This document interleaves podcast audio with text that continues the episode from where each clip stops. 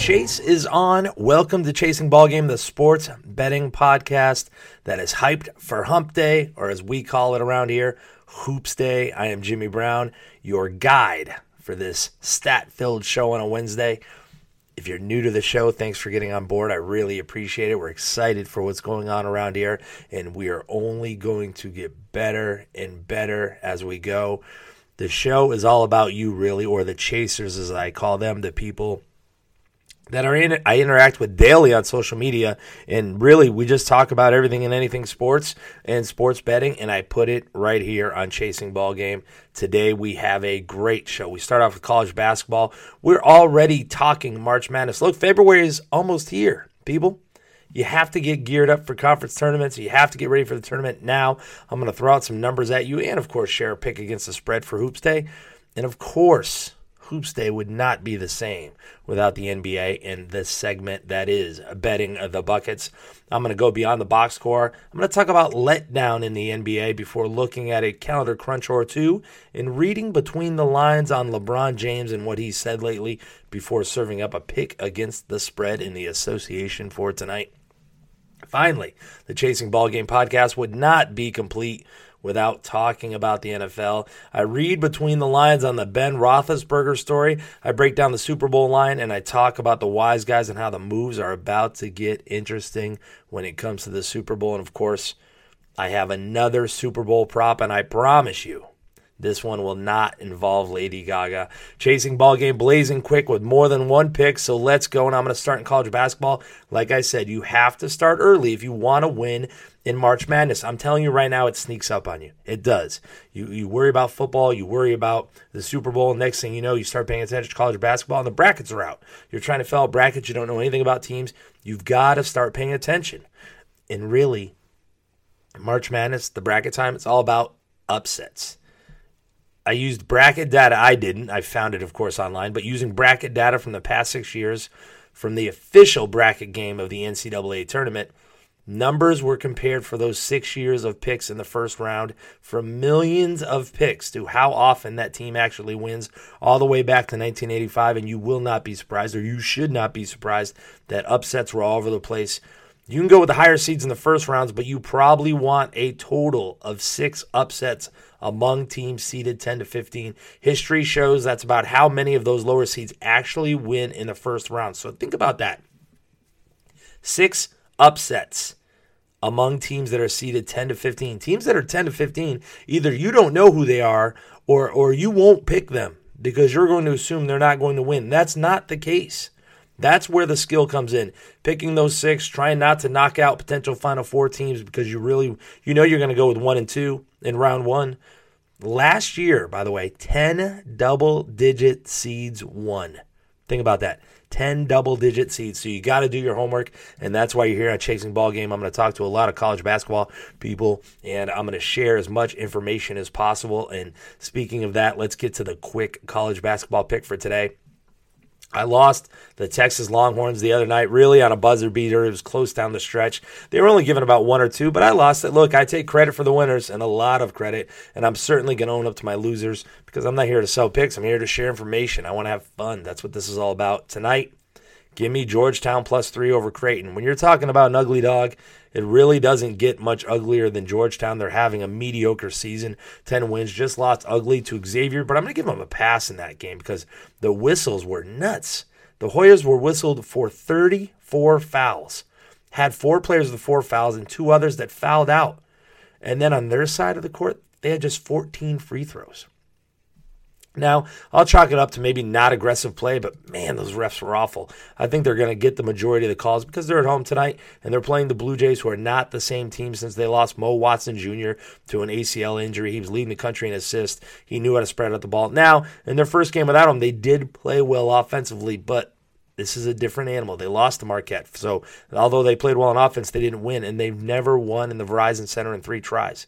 Difference for the Hoyas to me, big bodies down low all over that paint. Long, athletic players on the wing. They've got the size to really make things difficult, especially on defense. Jessie Govan, he only averages about nine points in the paint, but he leads the Hoyas in rebounding and block shots. He's going to be a different maker. Georgetown right now, I'll say they're a long shot to make the big dance. But this kind of win against a top rank opponent late in the season can change that. So they really need this win if they want to get the attention of the committee. And I think that is exactly what they do. Give me Georgetown plus three. Now let's go to betting the buckets, the NBA segment of the show. And I'm going to start with beyond the box score. Basically, I just look back at one game or two games. Not today. I'm going to look back at a lot of games. I mean, a slew of games. On Tuesday night, underdogs were eight and one against the spread. No big deal. Underdogs win a lot. Big underdog night, right? No, they were also eight and one straight up. Which means if you just took underdogs on Tuesday night to win outright, you made a boatload of money. Think about this: the Heat beat the Warriors. By the way, that was my pick for uh, Tuesday night, so another win for us. The winning streak continues, but I'll, I'll I digress. Miami 11 and a half point underdogs paid out 550 on the money line. How about the Clippers? Seven and a half point dogs, 270 on the money line. Wizards, six point dogs, 210 on the money line. Kings, seven point dogs, 250 on the money line. The list goes on and on and on. The only favorite to win that night was the Spurs. They covered eight and a half points. The only one, the Pelicans beat the Cavaliers, 10 point underdogs. That returned 425 on the money line. The Bucks won. The Knicks won. The Thunder won. You made bank if you took underdogs but the real reason I wanted to bring it up is not only because I won the Miami Heat win. I told you I take credit when I win, but underdogs did well. But I want to talk letdown. The NBA is an interesting animal because you have a lot of games. It's a lot of games in a short period of time. You have to be a team that can forget games um, or, or, rebound from games or change from games. That's why if you read anybody that says letdown is not real in the NBA, they're lying or they don't know what they're talking about because it is hard to get a very big win like the Pelicans did over the Cavaliers or like the Heat did over the Warriors and not feel it the next night, not have some letdown. Think about the Heat are one of the worst teams in the league and they beat the Warriors, who are arguably the best team in the league. So, with that, that being said, letdown is real, and I'm going to prove it to you later in this show. But right now, I'm going to read between the lines. It's a segment I do in Betting the Buckets where basically I take a quote or two from somebody in the NBA and I tell you exactly what they meant. And for today, how can I ignore LeBron James? He had an epic rant. I mean, it was epic. Here's a few quotes after they lost to the Pelicans. I just hope that we're not satisfied as an organization.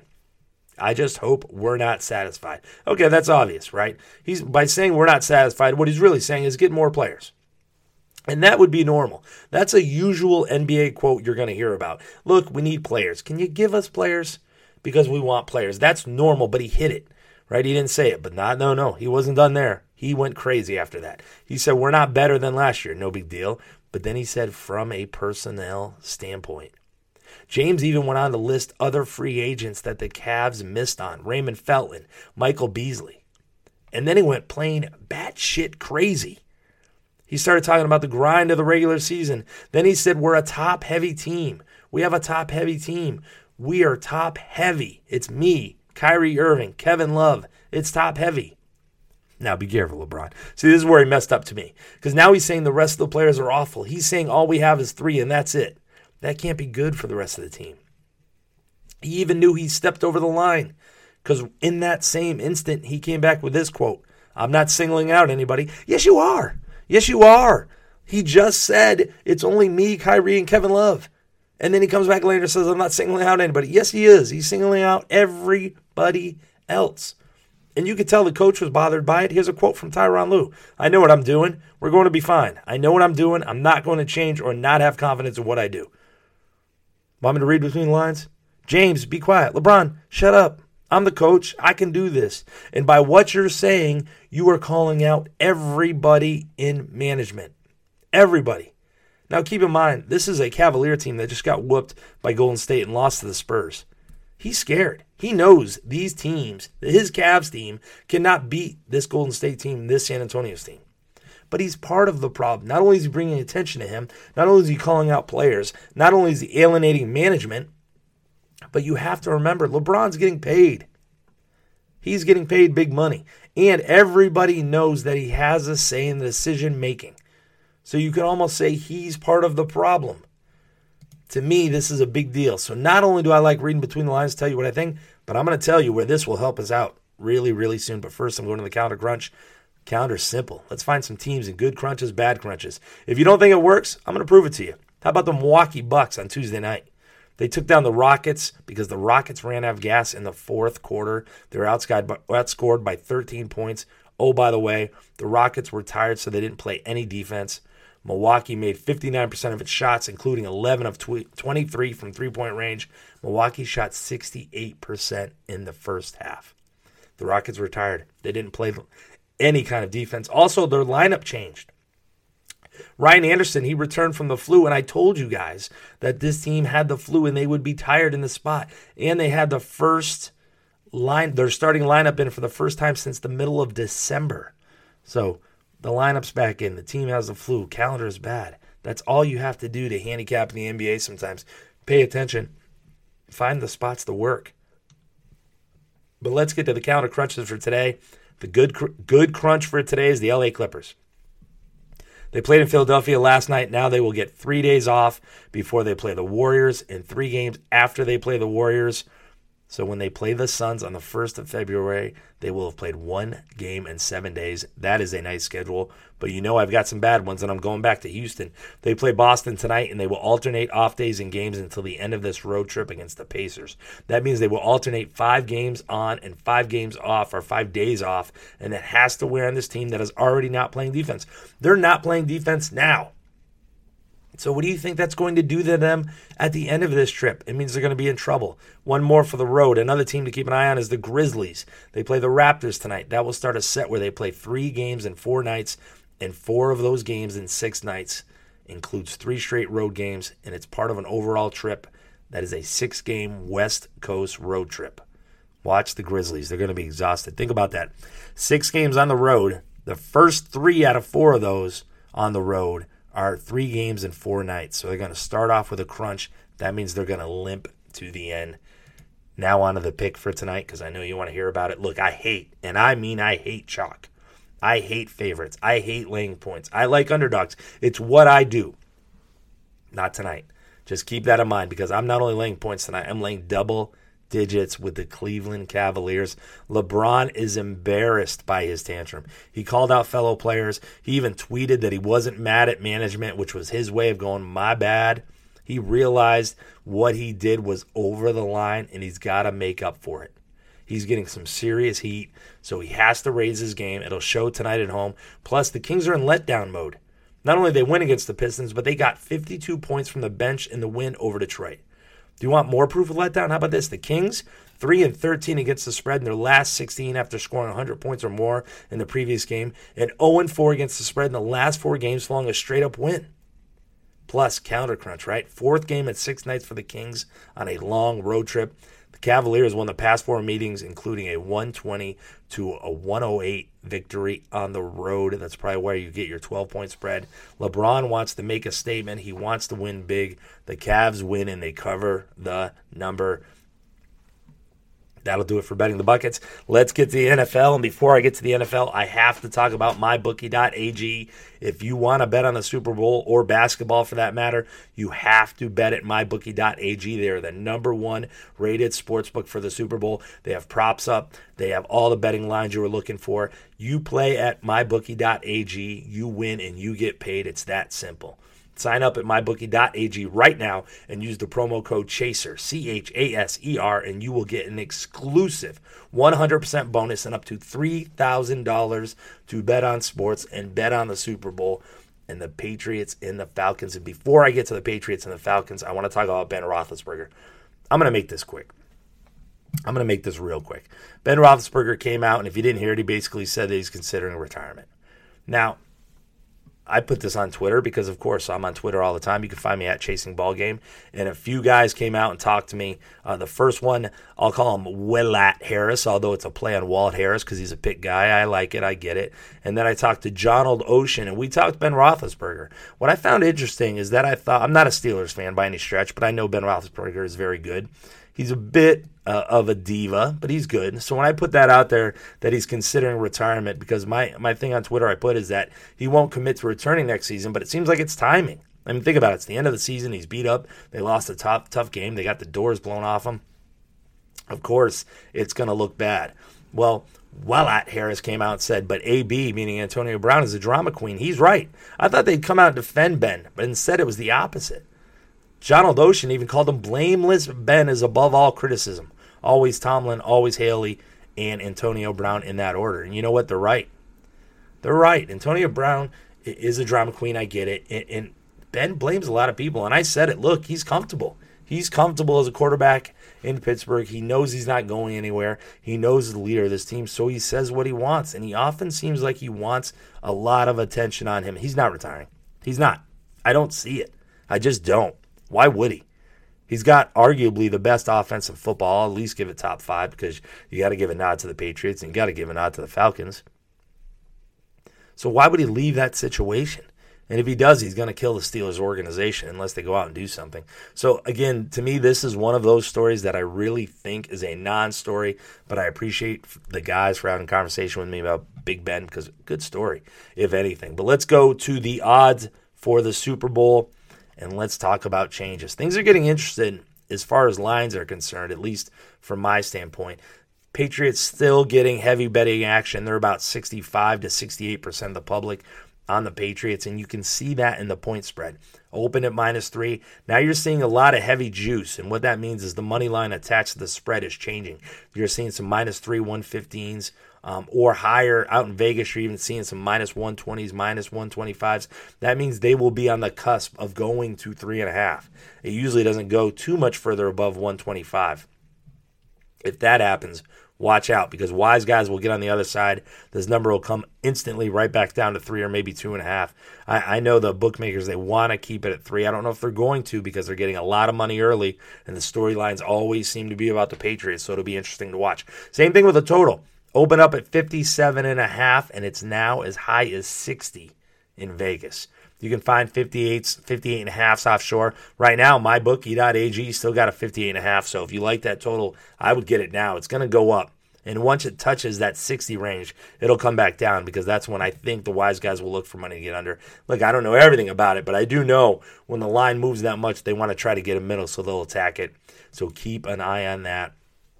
But let's get the Super Bowl 51 props. If you don't know what a proposition bet is, it's a lot of fun. So figure it out. It, it and it's basically a side bet on something that goes on the game. Could be the coin toss, could be the national anthem. And it doesn't, when you bet a prop bet, it doesn't have to be on the team that you want to win. For example, if you want the Patriots to win this game and win the Super Bowl, it doesn't mean that Tom Brady's going to have more passing yards than Matt Ryan. In fact, you can argue the Patriots get up early, Matt Ryan will have more. So it kind of gives you a side bet. You can even hedge with props. You can do a lot of different things with props. Um, to me, the silly ones, like for those of you that didn't tune in uh, yesterday, and shame on you, I gave out a prop bet that Lady Gaga would expose her midriff. That's what I like to call a beer money prop bet. You're not putting a lot of money on that. It's just for fun. It's just to pay attention to halftime, maybe. But there are a few more out there that are a little bit more than beer money, in my opinion, and I have one today. Uh, the prop bet is at mybookie.ag. It's called the race to 10 points. Plain and simple, it's whatever team will get to 10 points first. That's it. You just have to pick what team will get to 10 points first.